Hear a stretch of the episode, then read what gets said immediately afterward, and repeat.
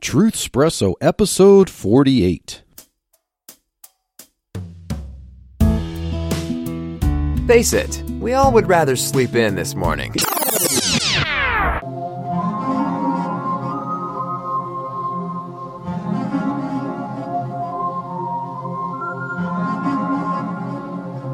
We interrupt your regularly scheduled Truth Espresso episode to bring you the COVID files.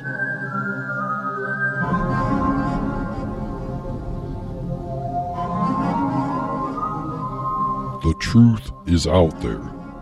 I mean, it's really, really out there. I mean, it's so out there, it's totally ridiculous. Well, welcome to this special edition of Truth Espresso. This is episode number two of the COVID Files. The COVID Files Volume 2. If you haven't listened to the last episode, which was COVID Files Volume 1, I would highly recommend that you do that so that you can get, well, more COVID Files goodness, as it were. On this episode of the COVID Files, we will continue looking at more cases of strange or benign or hypocritical or self centered or weird political activity that we will file under various verses of Scripture. And we'll see what Scripture has to say about some of these activities. And so, without further ado, we get to our first case of the COVID files. Case number one I am entitling A Farewell to Arms and Legs and Cardio. On Sunday, March 15th, 2020, like many municipality, county, and state governments, the New York City government requested that everyone in the city stay in their homes because of the breaking COVID 19 pandemic and the initial catastrophic estimates that the early models predicted, the recommendation was that everyone only go out for essential things like shopping for groceries, going to the hospital as needed, or work if it couldn't be done from home. On Monday morning, March 16th, New York City Mayor Bill de Blasio went to the YMCA during the lockdown request to work out in the gym. Now, granted, the request was not officially an executive order by the governor until 8 p.m. that day, but still.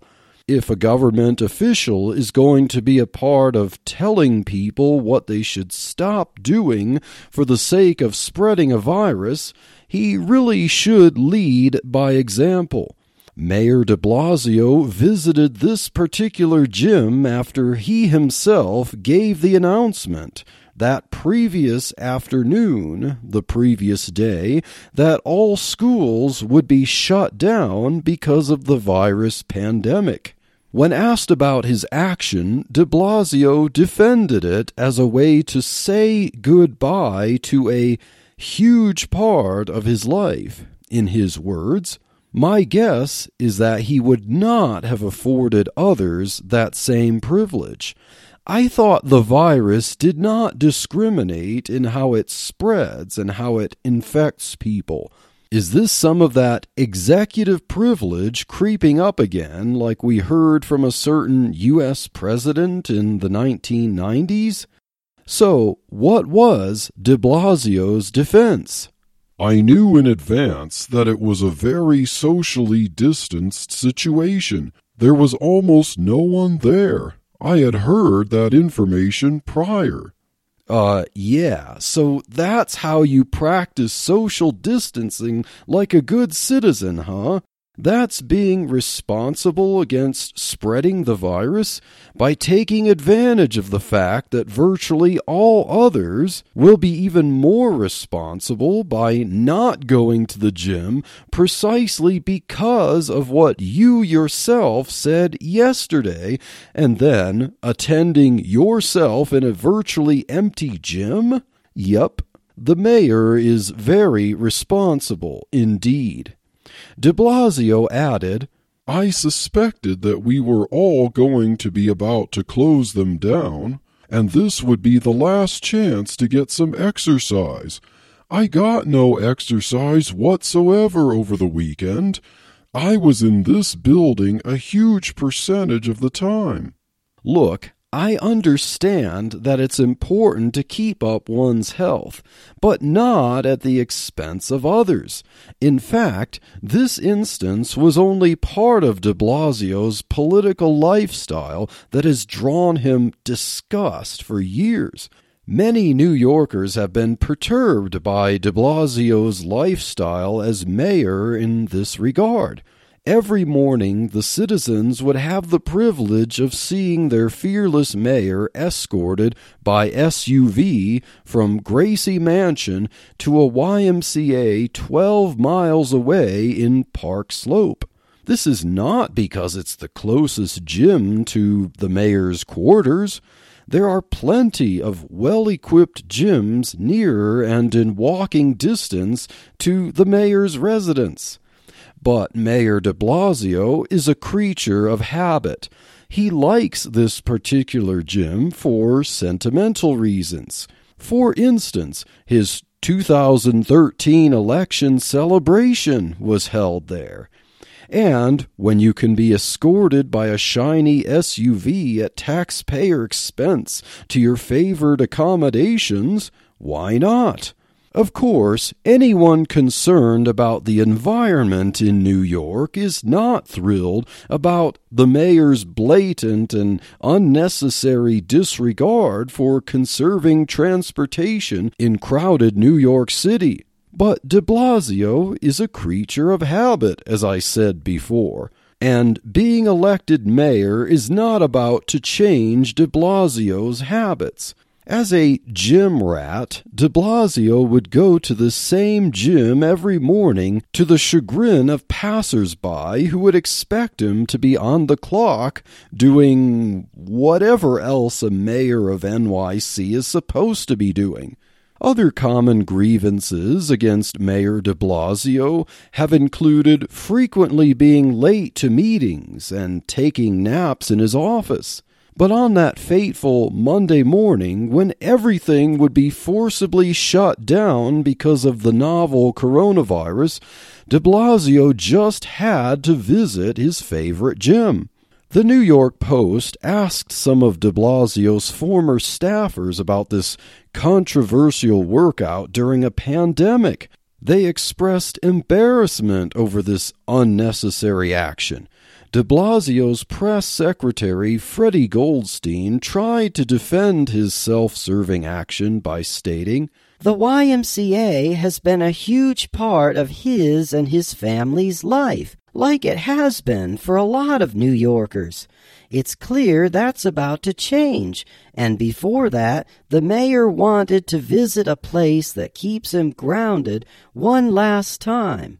That doesn't change the fact that he is working around the clock to ensure the safety of New Yorkers. After today, gyms will close and he will no longer be visiting the YMCA for the foreseeable future. Keep in mind that hours before this, on the previous afternoon, New Yorkers were instructed to treat themselves as if they were all infected by the virus. Governor Andrew Cuomo tried to cut the infamous mayor some slack by saying, He can be in the gym this morning. You can be in the gym this afternoon. You can be in the gym this evening. You just can't be in the gym after 8 o'clock. So apparently, the virus pandemic wouldn't be allowed to strike New York City until the governor officially struck closed all gyms at the stroke of 8 p.m. Well, I am going to file this one under Matthew 23, verses 1 through 3. Then spake Jesus to the multitude and to his disciples, saying, The scribes and the Pharisees sit in Moses' seat. All therefore whatsoever they bid you observe, that observe and do. But do not ye after their works, for they say, and do not. So now I would like to move on to our second case to file. And this one I have entitled Till We Tweet Again. On Monday, April 20th, New York Representative Alexandria Ocasio Cortez tweeted a short message that she very soon afterwards tried to remove. The reason? A barrage of criticism considered her message deplorable. But she didn't exactly do an about face. She restated her message in a way that seemed a little less potent, but it still expressed the same opinion. So, what in the world was going on with this? Well, think of the effects of government imposed stay at home orders fewer people traveling with fewer reasons to travel, with fewer places being allowed to operate, means a much lower demand for gasoline to fill car fuel tanks. Lower demand for gasoline means problems for crude oil suppliers dealing with excess inventories. Keep in mind that there are timing issues with higher and lower order stages of production. Gas pumps lowering their retail price for a gallon of gas would not immediately coincide with oil rigs being able to sell at the same proportional cut in the sale price of a barrel of oil. Higher order factors in the supply chain often deal in large orders of raw product with futures contracts. These types of arrangements have their issues with forecasting dynamics for sure, but they are the most efficient way to deal with supply and demand at these higher order stages in an uncertain world. But as U.S. crude oil companies like West Texas Intermediate had no way of knowing months before that a pandemic would be on the way and that governments would institute strict lockdowns, futures contracts for crude production were set to expire that next day, Tuesday. Yet, speculative stock trading put crude oil prices per barrel at negative prices for the first time in history. Scheduled production was temporarily dealing with hardships about how to store excess barrels of crude oil as the lockdowns ensured that oil would not be consumed fast enough. Now, this, of course, did not mean that you could visit your local gas station and be paid to fill your tank. The negative crude prices on paper would be short lived. Yet some idealist politicians who live only in the ivory tower of their grandiose plots to reshape society according to their own fairy tales might look at a bad situation and think it's good for their goals.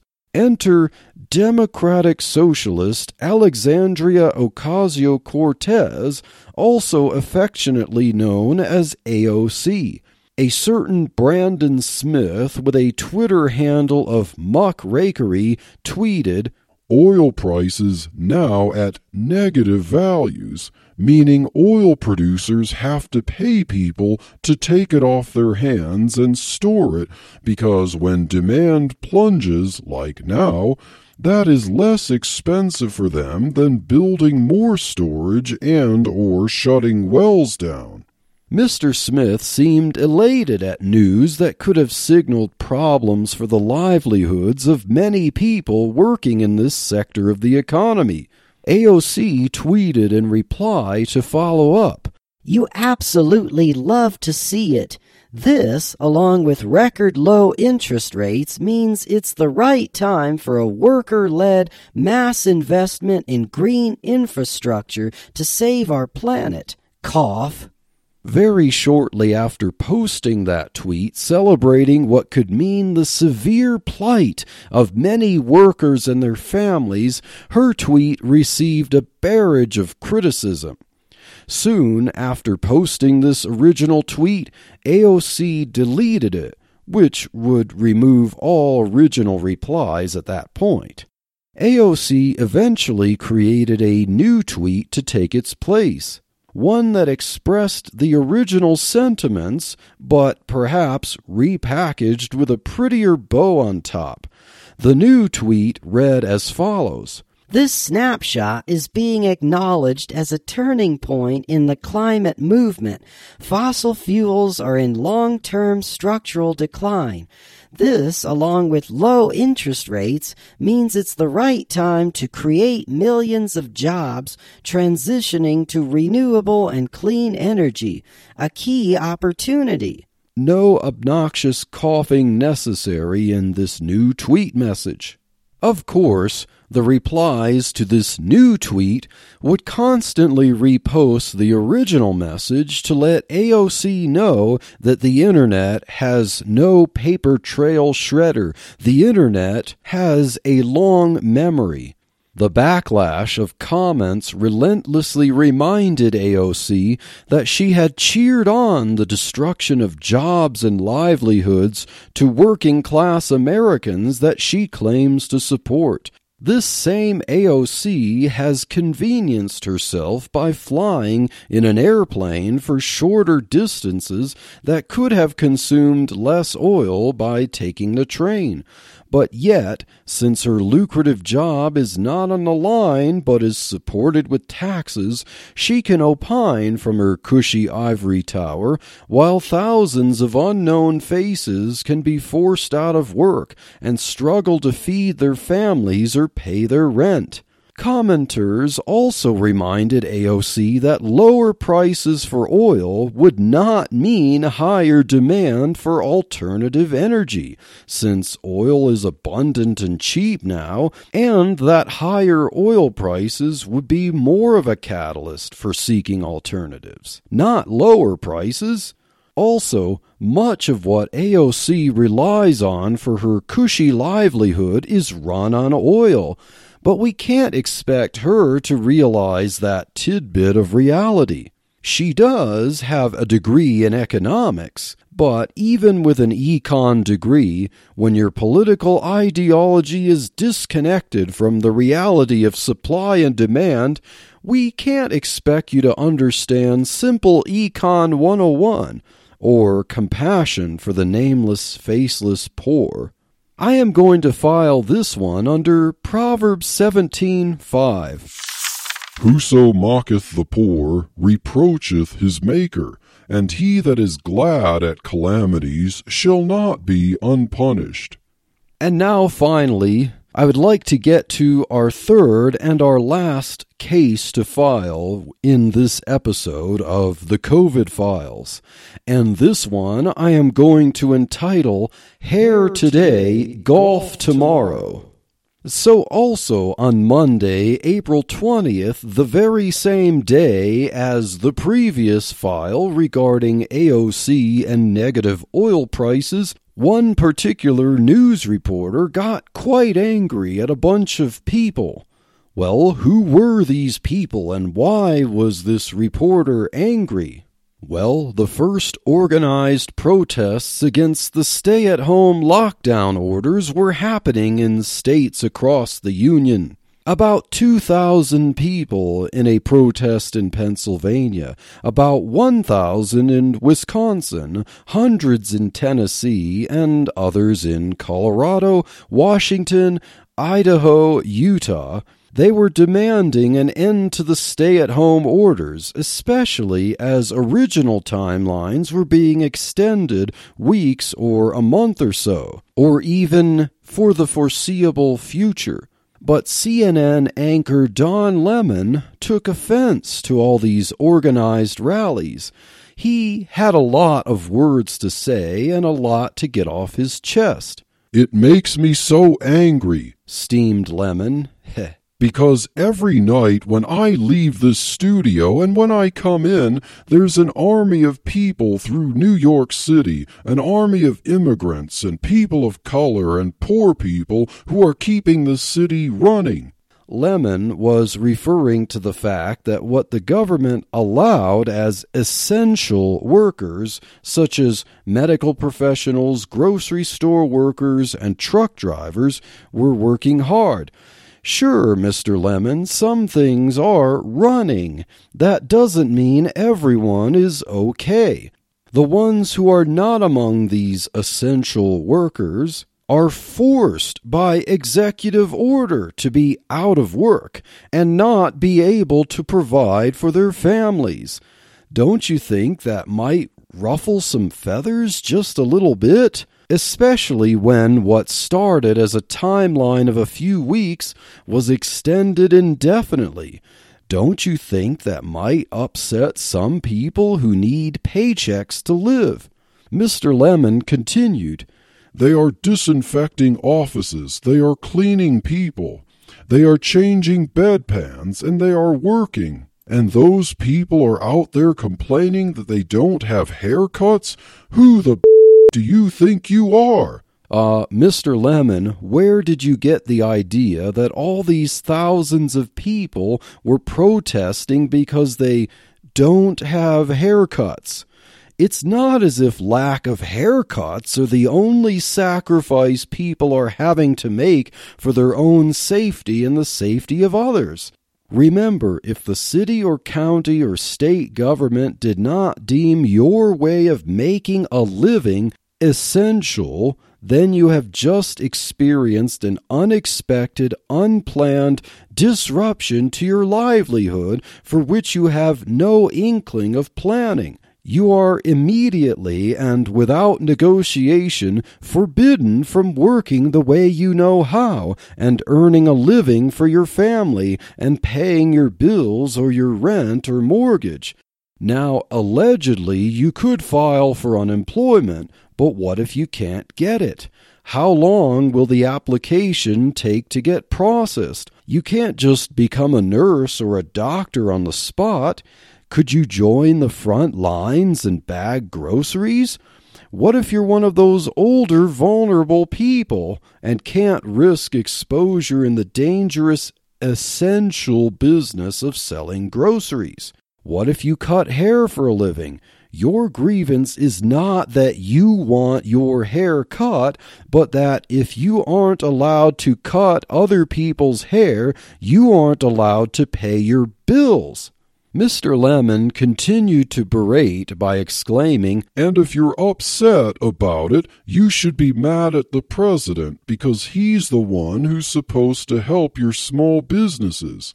So, Mr. Lemon, why is it the responsibility of the President of the USA to help your small business? Why does a barber's well being in Madison, Wisconsin depend on one man in Washington, D.C.? Why would the president be the one to blame? He didn't give an executive order forcing people out of work.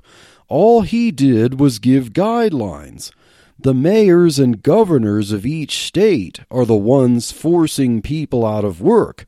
If you need to work and the governor of your state is directly responsible for forbidding you to work, who do you think you should protest?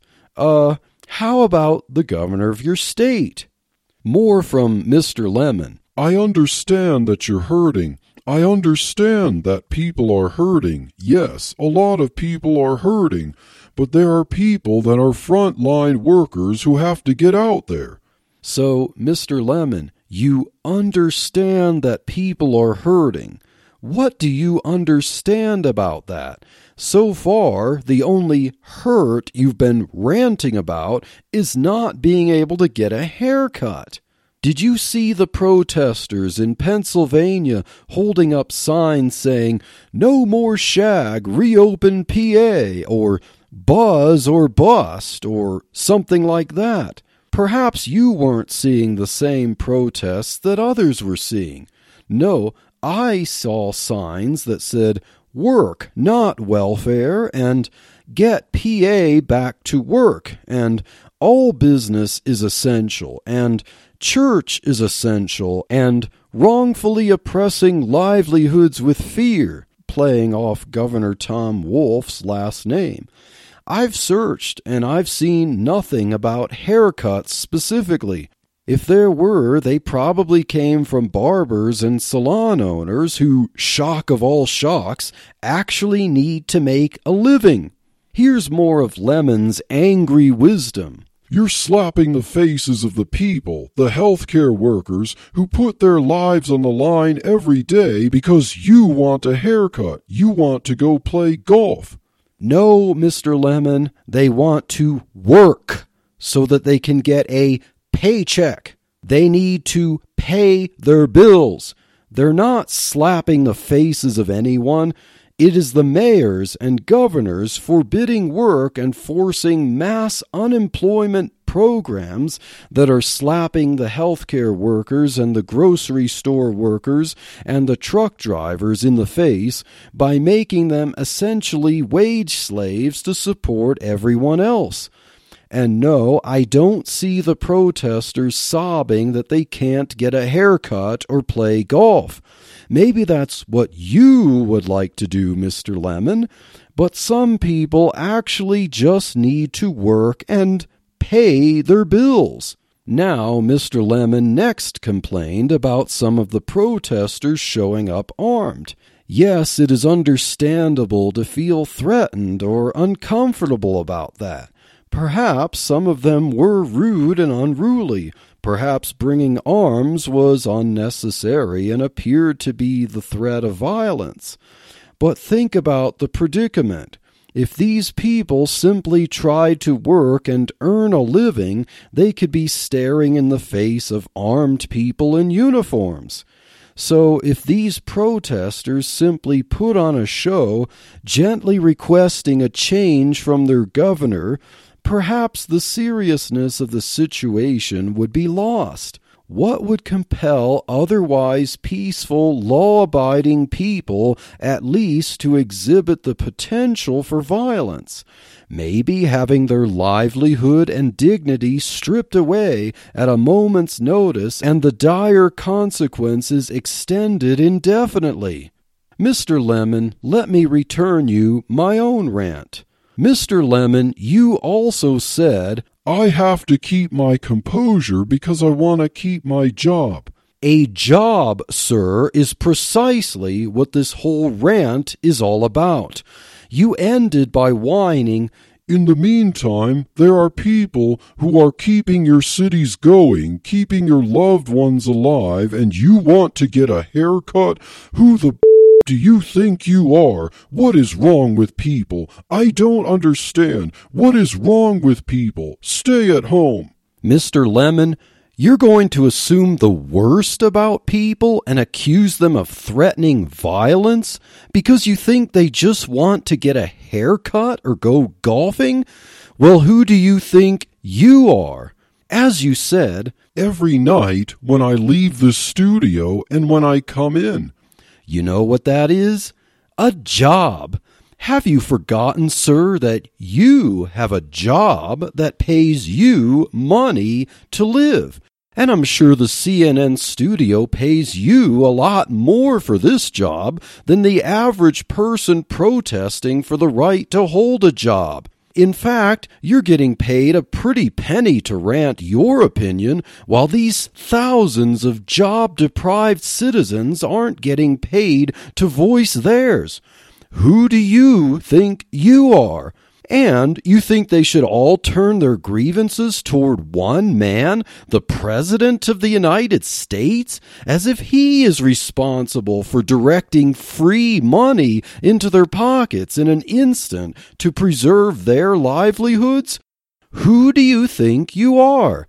And as you get the privilege of going to your cushy job that hasn't been taken away by force, you're going to yell at people who have a will to survive and the skills to support themselves and their families. But they're threatened with guns if they try to survive by working what should be their jobs honestly and carefully? And you think that the protesters are the ones slapping the faces of the healthcare workers?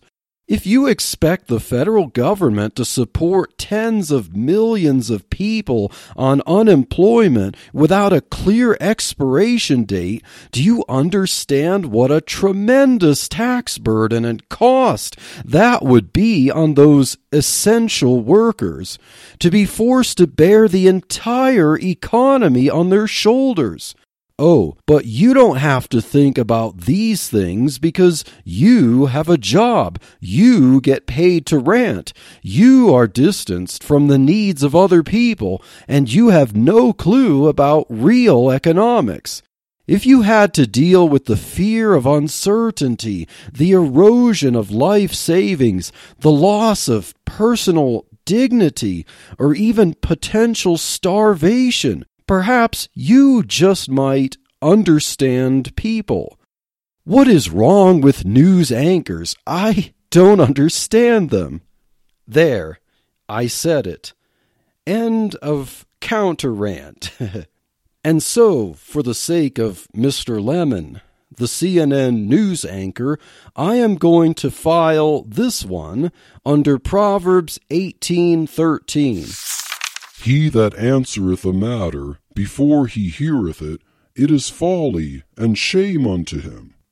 Well, I hope you have enjoyed this episode, Volume 2 of the COVID Files. Stay tuned for more exciting episodes of Truth Espresso, and maybe we will have even more volumes of the COVID Files.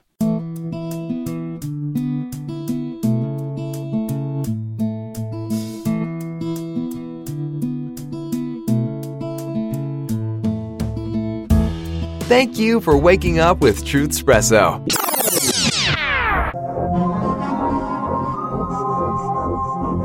You have just experienced the COVID files. The truth was out there. Did you get it? Was it really, really out there?